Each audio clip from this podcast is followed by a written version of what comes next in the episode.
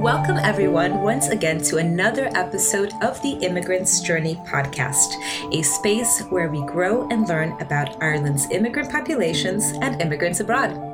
I am your host, Carmenetta, and this week we are chatting with Anna Surkova, a Ukrainian immigrant who has traveled to Ireland as part of a lifelong dream to live in an English speaking country and develop her linguistic skills. As part of a career change into digital marketing, Anna has launched a YouTube channel where she develops her passion for content creation and video editing and shares her experiences of life here in Ireland. Anna, welcome to the podcast. Welcome. Thank you so much for inviting me. I'm very happy to be here. My absolute pleasure. So, Anna, tell us about your life back at home. What was it like, and what was the transition coming here to Ireland? Of course. So, um, I was actually I was born in Ukraine to a Russian family. Uh, my grandparents from my mother's and father's side originally uh, come from Russia. Um, yeah, so it's quite interesting because, yeah, I was born and brought up in Ukraine, but actually to a Russian family. And uh, I really love my hometown of Dnipropetrovsk for being so vibrant and big, appro- approximately 900,000 citizens. And there is always a lot to do in my city. It's booming with life. And it used to be one of the key centers of the nuclear and space uh, industries of the Soviet Union. So my life, my life back at home was very busy. I studied simultaneously at two different universities, and I was also attending a Ukrainian folk dance group as part of my extracurricular activities. And I have always been passionate about English language. I studied it as a main subject at the university. And uh, since the age of 16, I dreamed of one day being able to live in an English speaking country. A big dream, a vision behind my eyes, which at that time seemed to be completely unfeasible. That is really amazing, but you made it happen. Now, you mentioned that you were studying at two different universities at the same time. Were you working on two degrees simultaneously, or were these courses? Uh, yeah, so I've been working on two degrees simultaneously at one. Jesus, Jesus Christ! I just am nearly finished with my one degree. I could not fathom doing two degrees at one go. Your capacity for memorization must be off the chart. Thank you so much. Yeah, it was. Um, yeah, it was quite challenging. Uh, basically, I studied uh, from Monday uh, till Friday at one university, and the second university was Friday evenings and Saturdays, the whole day. So at one university, I studied logistics, supply chain management, and at the second university, I studied uh, English philology and um, Spanish philology as well. That's absolutely amazing. That would make me suicidal having that kind of pressure to learn. The other thing that you mentioned is that you are also um, attending a Ukrainian folk dance group. Now, I'm super interested in dance, particularly cultural dance. And from what I understand, Ukrainian folk dancing uh, kind of started in the 1600s when the Cossacks would return from battle and the men would celebrate this through improvised dance. But it's evolved from like a mostly male dominated dance to something else. What was your experience with the Ukrainian folk dance? Oh, it was just amazing. I love dancing and I have been dancing basically since the age of five. Um, and I started with just contemporary dancing and uh, choreography. And then uh, when I uh, started studying at the university, I attended um, a Ukrainian folk dance group and we also participated abroad uh, at an international uh, dance festival in Spain. And it was amazing because I would say that uh, Ukrainian folk dance is it's very rhythmic and um, it's it's very vibrant and uh, I, I love it. It's it's really nice. And when I came to Ireland, actually, I had a look that there is uh, there is Irish step dance, and I wish I, I would I, basically I would love to try it um, because I want to continue my hobby of dancing. And Irish step dance is also very rhythmic, and actually, it's um, yeah, it's quite similar to Ukrainian obviously it's it's uh, different, but there are certain similarities. Like people are jumping, there is lots of movement involved, like rhythmic movement, and yeah. So I wish I, I will start soon, and yeah, that's my hobby.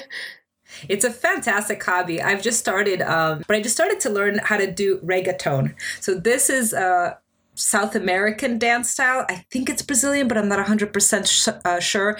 It's super cool. It's very dynamic and interactive between you and your dance partner. So I'm really looking forward to getting efficient at this because at the moment I'm absolute rubbish. But sure, dancing is something that takes a long time to develop. Yeah, it, take, it takes some time, but uh, it definitely boosts your um, energy and uh, helps me to raise up my spirits. Yes, that's exactly what dancing does.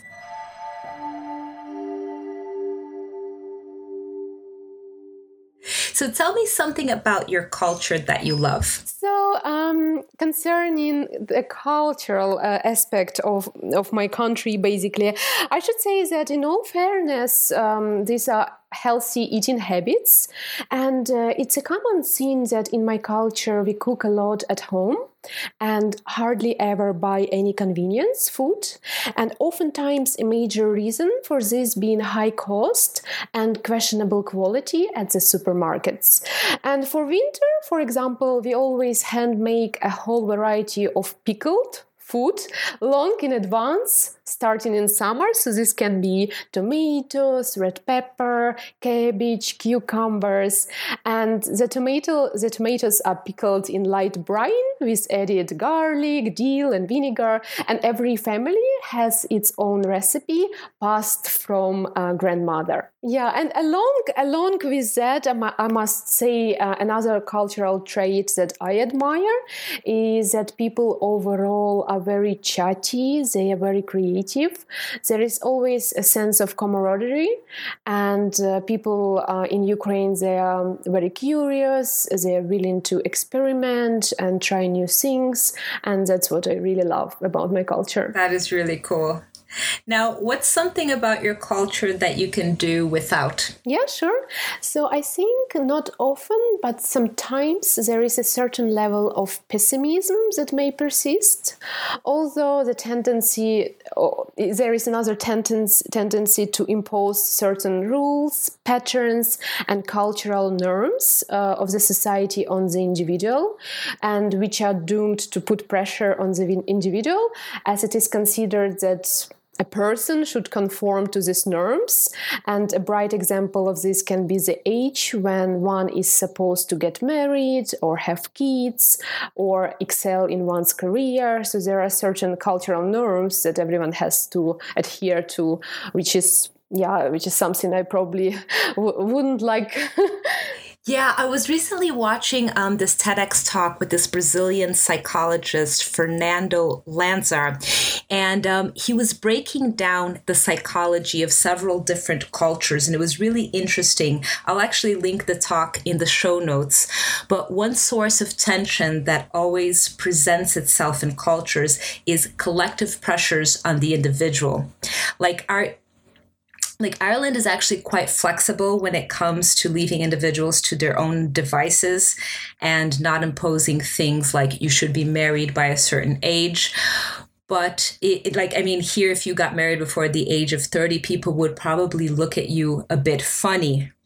But some but sometimes I wonder also to what extent developmental psychology has influenced cultural norms in the West. Because, like, for example, and it's becoming part of common knowledge that people's prefrontal cortex don't um, finish developing until the ages of 25 to 30. So the prefrontal cortex is the part of the brain that's responsible for thinking, reasoning, and judgments. So it's like if you're trying to get married before your brain is fully developed, it's a little bit strange.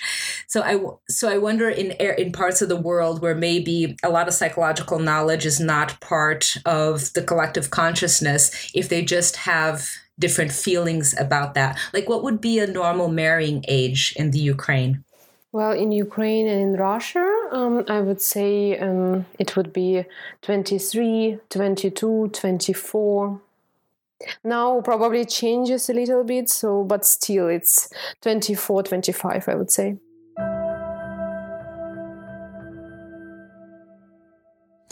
So tell me something interesting about your culture that most people don't know about. Yeah, sure. So perhaps the fact that uh, Ukrainians and Russians are notoriously superstitious people, and if a black cat crosses your road, you have to be prepared for setbacks on this day.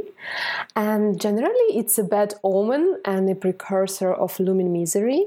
And funnily enough, I know it's a sign of good luck in Ireland, which is very surprising. Yeah, I didn't know that either, and I certainly didn't know that about Ukrainians. That you guys were a bit more more on the superstitious side. That's really interesting. Um, but back to the Fernando Lanzer's TEDx talk, he was actually talking about cultures with more uncertainty avoidance, meaning how much unpredictability a culture is willing to tolerate. That corresponds to how superstitious and religious they are. How would you rate Ukraine in terms of its collective willingness to tolerate uncertainty? Yeah, it, it hugely depends on the individual, I would say. It's hard for me to generalize and to say, like, you know, in general, that it's like 100% or if it's 70%, because it's, um, I would say, hugely depends on the individual. Yeah, but mostly, mostly people are very, very superstitious. Yeah, they like, they, they like to knock on the wood, you know, so that the um, situation does not happen, like an unfortunate situation will not happen. So sometimes people knock on the wood and, um, yeah. it's very very interesting. I know in, in ireland people don't seem to be very superstitious. I'm not yeah not really. Ireland as a population though is really highly educated. And i think with the experience and exposure of college and an emphasis on critical thinking, people just tend to question things more.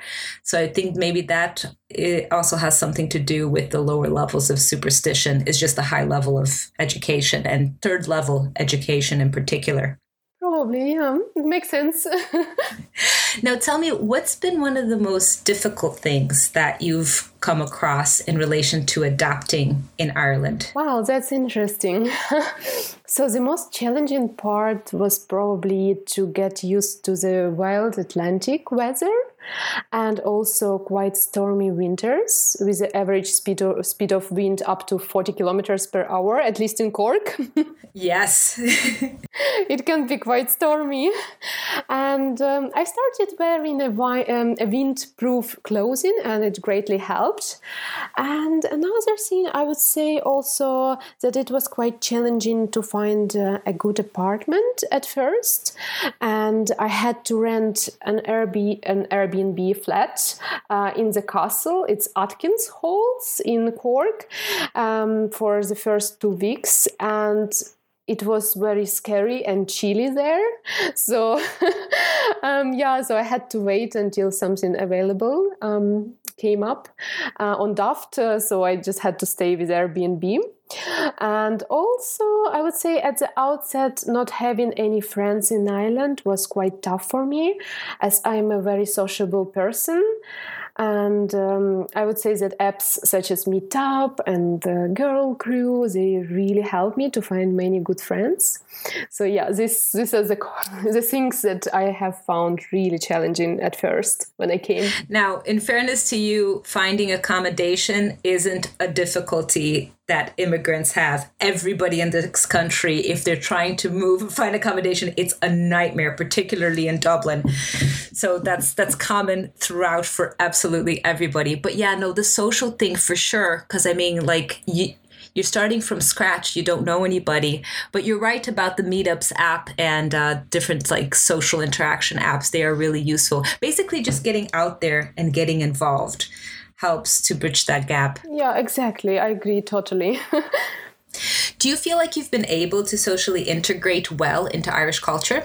I would say so, yeah. It's right now since two years. Um, I have been living here since two years now, and uh, I would say that uh, overall, I feel that I I managed to adapt to to the culture and I have Irish friends and locals. They help me to, um, you know, they, they help me to gain this exposure to, you know, to, to the whole variety of Irish you know traditions and um, uh, just overall how people behave and um, lots of things actually. And before coming here, I, I you know, a thing like a culture shock to me was something I did not know about. You know, like I was well, I, of course I knew I read in the books, but it's a different thing when you come here and you get to experience it yourself.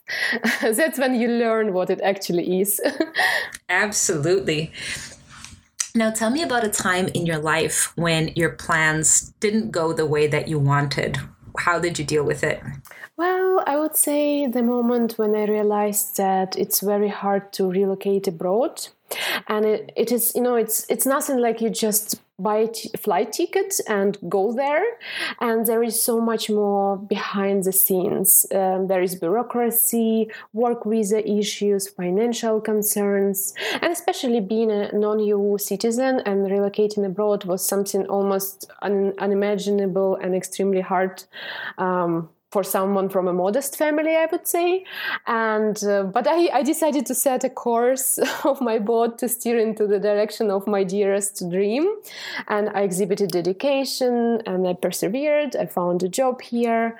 And I would say that my life motto at that time was citing my Canadian, my favorite Canadian author, uh, Robin Sharma.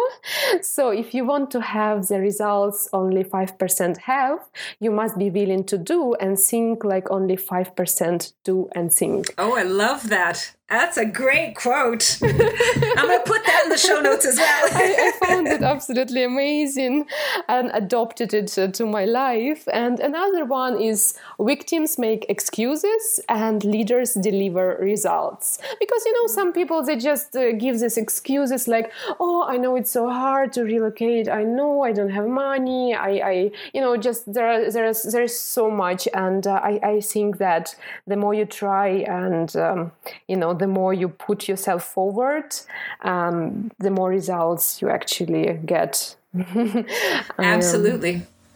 So, when you're trying to achieve something and you hit a block, how do you deal with it? Oh, yeah.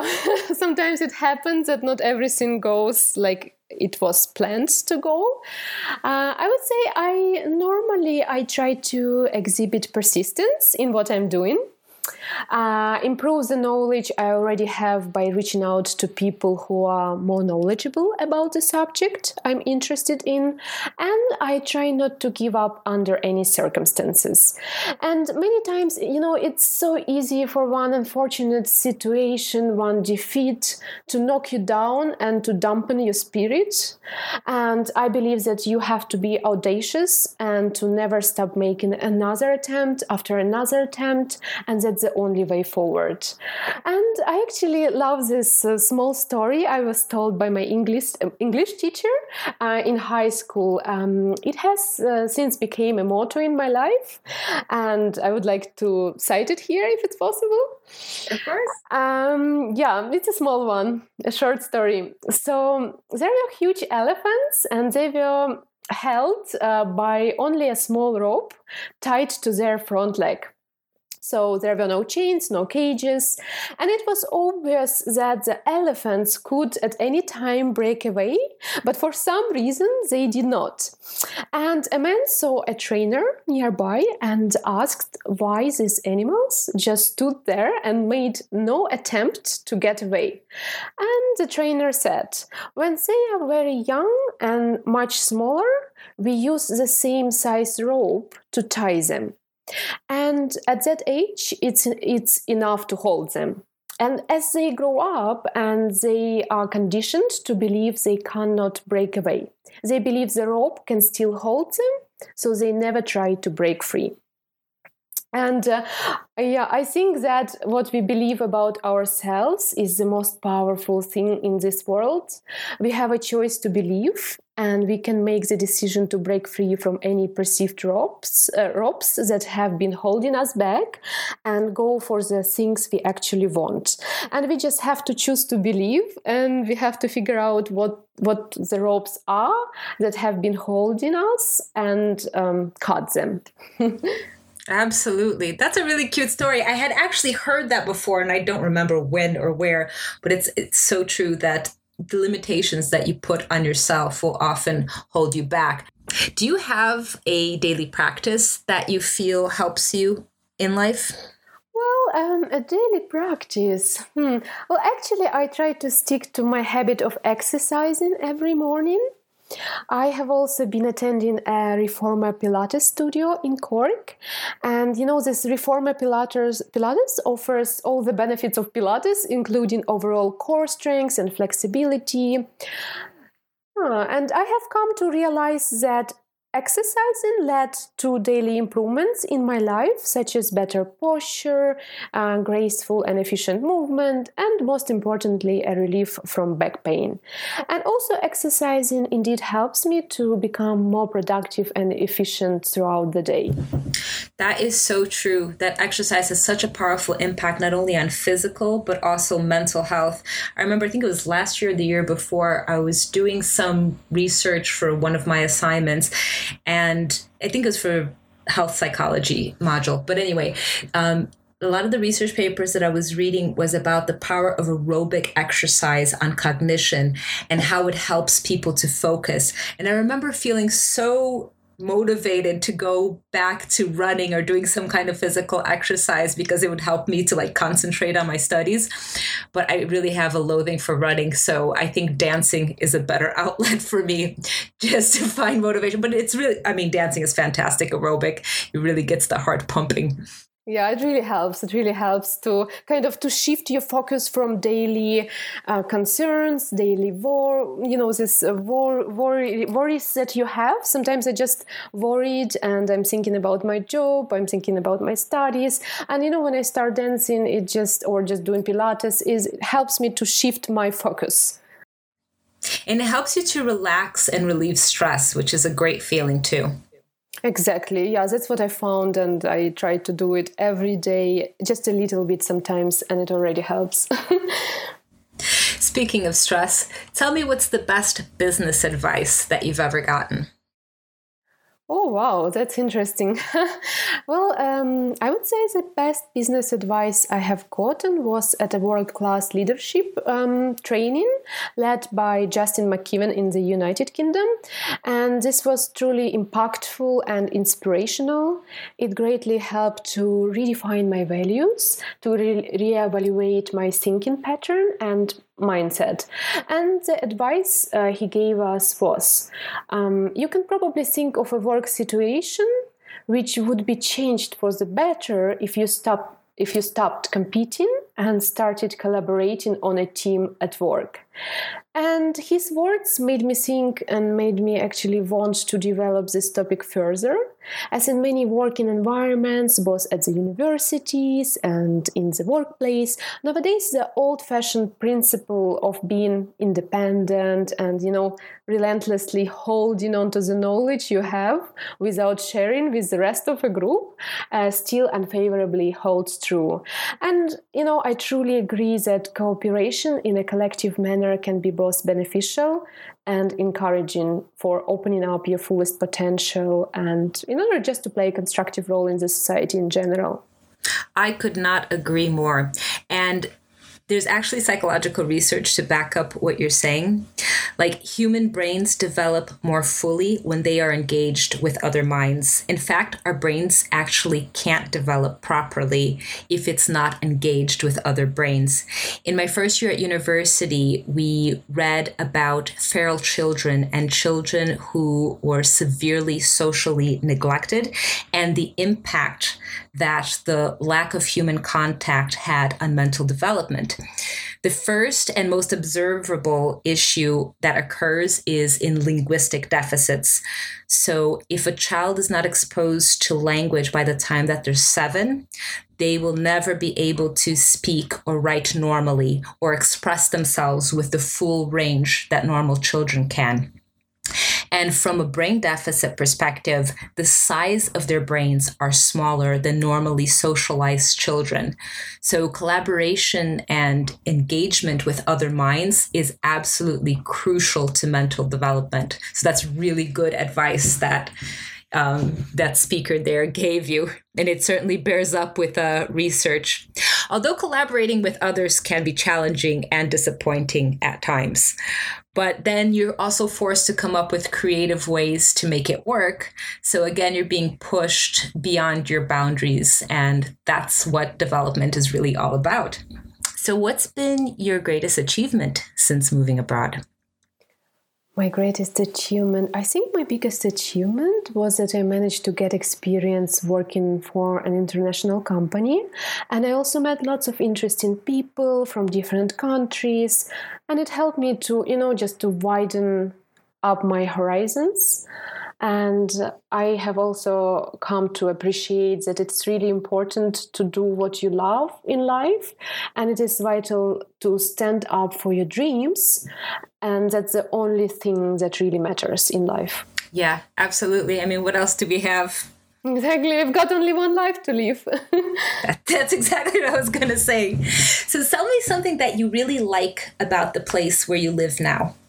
Mm, I think one thing that I really love uh, is living in close proximity to the Atlantic Ocean.